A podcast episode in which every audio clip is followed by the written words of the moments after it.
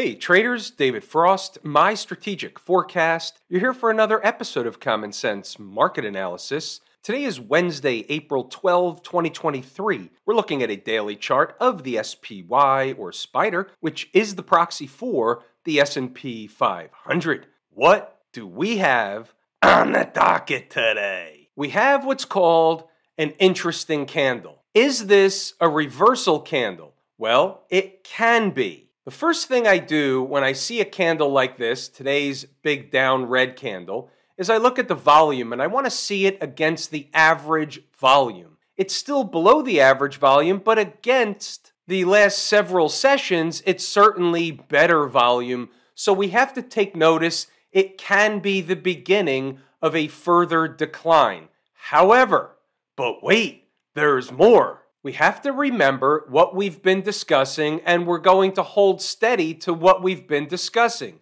They still have yet to run a test of this breakup candle low 404.55. So while they're up in this zone, bantering back and forth, they go up, they pull back, they go up, they pull back. They're eating time off the clock, and there's nothing to say that by Tuesday of next week, by tomorrow, by Friday, by Monday, whatever, they're not headed up again after eating enough time off the clock. We don't know that, so we're using the 404.55 as our bogey. Today we had what's called a failed breakout attempt. That happened early in the morning. This is a five minute chart. We'll get back to this for other reasons later. But here's the gap higher at the open the sell off, the attempt at recapturing some important stuff on the upside and resuming the rally, and then the subsequent failure. Now, I'm aware of all the things being discussed. The Fed minutes were out today. What did the Fed minutes say? Who cares what the Fed minutes said? It's not actually what was discussed in the Fed meeting, it's the things they want you to believe they discussed at the Fed meeting we obviously have our proverbial wall of worry.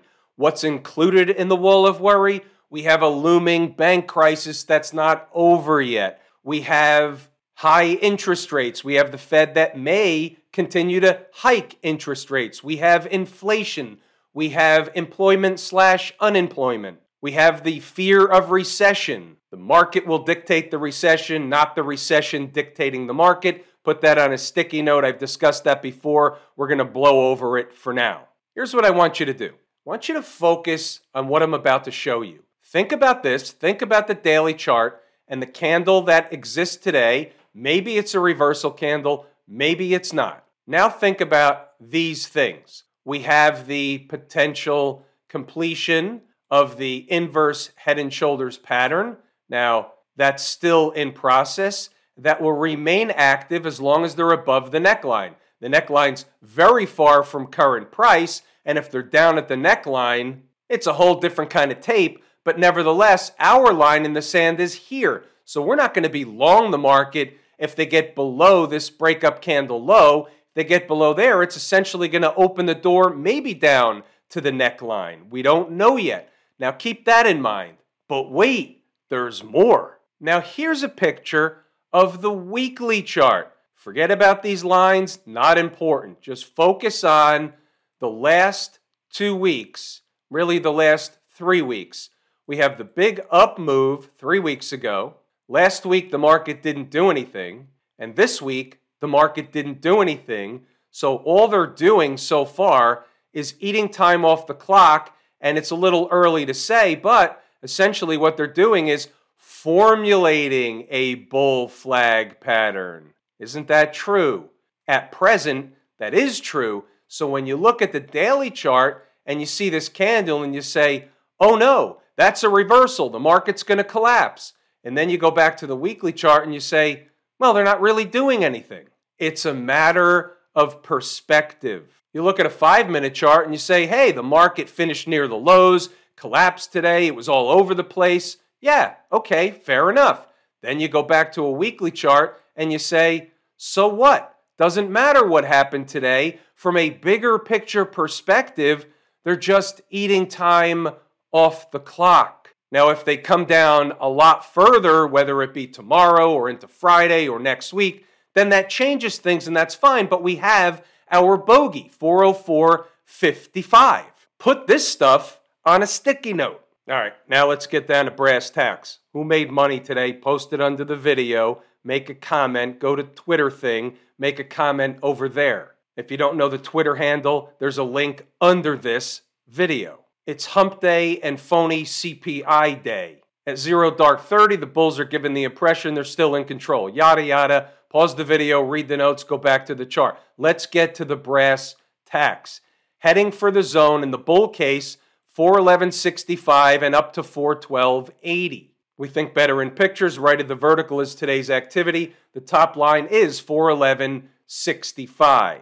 The bear case is they drop them and pay a visit to complete some unfinished business down around 408.65 and or lower. Check the blue circle 408.65. How you doing? This is all at 0 dark 30. Let's see what we have as the day starts to mature. So 831, they're off to the races on the data release. First move is the goose operation headed to a destination. We had the destination in the early thoughts, and I'm just posting that because I'm posting it. Now we go on to closer to the opening bell. What's the scoop? The nine o'clock scoop. Where's the trade? Well, they're trying to break out, which means they're above an important spot and they have to stay above which means they'll usually run a test of the spot they broke out from. A successful test is a touch or spike and a bounce back up in the northern direction. That place, and this is at 9 o'clock, it's going to change a little bit, is 411.65. A legit spike could run a test of 410.95, give or take. That creates the first zone. This is at 9 o'clock, before the opening bell. Stay tuned. Now, pay attention to this stuff down here. You can read the rest, but here's the important thing. If they get below or open below 410.95, the door opens for 409.70, give or take. Now, that was the gap left open from the prior day or last night.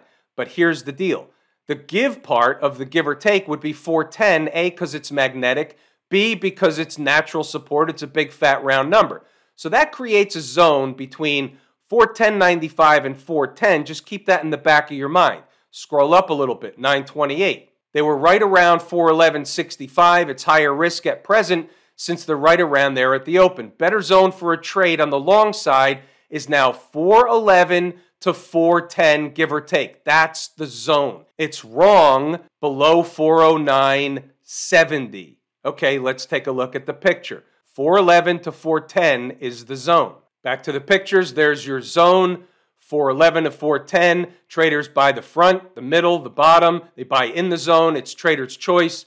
The traders in the live room heard my orders go off. I was in the zone. They bounce. They bounce back to where? Here's the high 411.85 against 411.65 that was on the board. We knew that was an exit in the room. They start as a scalp with potential. You'll see it on the board later for inside the number members all around the board. Everybody gets the same information. So here we go. You see 942 as they bounce around. We're back to the zone of support 411 to 410. Now they're in the showtime zone by 947. For a bounce back in the other direction, it's wrong below 409.70. Recapture of 411 is the bull case for 411.65. Traders long from within the zone should be booking the base hit slash scalp portion of the trade. The rest is a hold for a trailing position. Yada, yada. You get the point. That was trade number one, the juicy morning trade. You see at 10.03, free ride for the long side traders from within the zone. 411.65 is next exit. It's all in here. Pause the video, read the notes, go back to the chart to double check the work. Now, pay attention to this. Get out your sticky notes. 1037, 409.70 is the gap left open yesterday. This is when they decided to come back down. Can they bounce there? Yeah, of course they can. However, it's not the best trade on the board, especially since we have a Whopper Jr. already in the books. The better buy is now 408.65.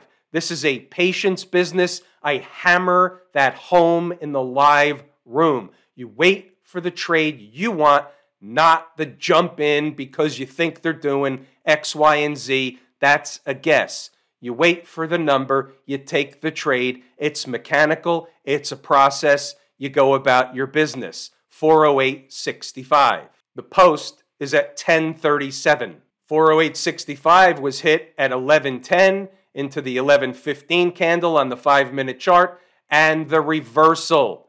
Nice trade. It was a whopper for many, many traders. Pause the video, go back to the chart to double check the work. And there's your 408.65, another showtime zone, much below 408.25, and the door opens for 407.40. That's interesting. Let's see what happened there. Back to the chart. The low, when they hit 408.65, the spike was to 408.23, two cents below the number of 408.25. There's a method to the madness. Pause the video, read the notes. There's your scalp of the scalp with potential trade. Don't let the rest go bad. Nice trade. The rest is trader's choice. Run back to 410, and I'm taking a break. Pause the video, read the notes, go back to the chart to double check the work. We don't do stupid stuff in the afternoon. This is a morning business. We had one stock on the move today, CRUS, Cirrus Logic didn't hit its number, it's off the board. But wait, there's more. Traders in the room brought Nvidia to my attention today. Nvidia came with numbers of 267.10 down to 265.85. They gave you the base hit at the first number. They gave you a nice trade at the second number. The resistance, and this is discussed in the room ad nauseum, was 269. If they were able to sustain price above, they would have went higher, but they couldn't. So we knew the exit, we knew the entries. Nice trade. What's going on over in Camp IWM? Well, guess where they found overhead resistance? Breakdown candle high. Shocker? Not really. Guess what? Reversal candle. Not tremendous volume, but an uptick in volume nonetheless. The IWM's been weak the whole time. Let's not forget the weekly chart. All they're doing is making a bearish, wedgish, flaggish kind of thing under all the moving averages. And you know what we say about moving averages? The trend is your friend until she throws your crap out the window. Right now in the IWM, the trend is certainly down. What about the folks down at the transportation department? My favorite canary in the coal mine. Look at that volume. What's going on in the transports? Of note, puzzle piece on the table. Now, that was the actual index itself. So I want to bring up the IYT to double check whether there was sufficient volume in the IYT. Now, the IYT doesn't really trade that much, and you didn't have the same type of volume. However, I trust the index itself, not necessarily the IYT, only because it only trades 150,000, not even 200,000 shares a day most of the time. So I'm not going to take much away from that, but I do take away from the actual index itself, and that is big time volume. Something's up. We're paying attention. Heed the transports, the canary in the coal mine. Now we flip over to the Q people and we say, what's going on here? Well, they're coming into the daily chart 20 period moving average. Also, a tick up or uptick, pick up, up pick in volume. Keep in mind, and this goes across the board for all this stuff. Next week is options expiration week. We talk about this each and every month where I like to say weird stuff happens. So you expect the unexpected. You can expect the unexpected almost any day. But during options expiration week, certainly expect the unexpected. One side is above all the moving averages, the trend is your friend. Maybe she's just coming back to test the 20 period moving average. That's certainly possible, but get below, all of a sudden you have a gap looming down here at 308, 307 and change. And if you get below that, you have the 50 period moving average. So the market moves in steps, one at a time, and you don't know which one's going to be the last step until you get a signal from the market. XLF really didn't do much today, down six cents, but it's still in trouble, meaning the financials are not out of the woods. I say it every night. I'm going to stay on that until they are out of the woods or they have another leg down. Right now, this looks to me like what we call in the trading parlance a relief rally. What does this look like on the weekly chart? very similar to the IWM, doesn't it? This is a bearish, wedgish thing underneath most of the moving averages. Last line of defense would be the 200 period moving average and these lows down here. That's it. Other than that, there's another leg coming. Also, you take a look over at Smashmouth, pretty bad day for Smashmouth, down almost 2%. All of a sudden, just like that, not above all the moving averages any longer. Finished on the lows or near the lows of the day, that's definitely not a bullish sign. Compress it a little bit, and you can see pretty clearly that if they give up this whole area where they ate time off the clock around the 100 and then they broke up, now this is considered a breakout area, but they already tested it a couple of weeks ago. If they give up the 100 period moving average here, look out below. The first place they'll go to is a spike of the 20 down to around 233 and change, give or take. If the transports are unraveling, tech space is unraveling, and it's likely the rest of the market is in the unravel mode. Have I told you how much I appreciate each and every one of you? Without you, these videos are not possible. That is true and accurate information. We're pulling the ripcord here today. I'm David Frost, my strategic forecast. Thanks again for tuning in to another episode of Common Sense Market Analysis.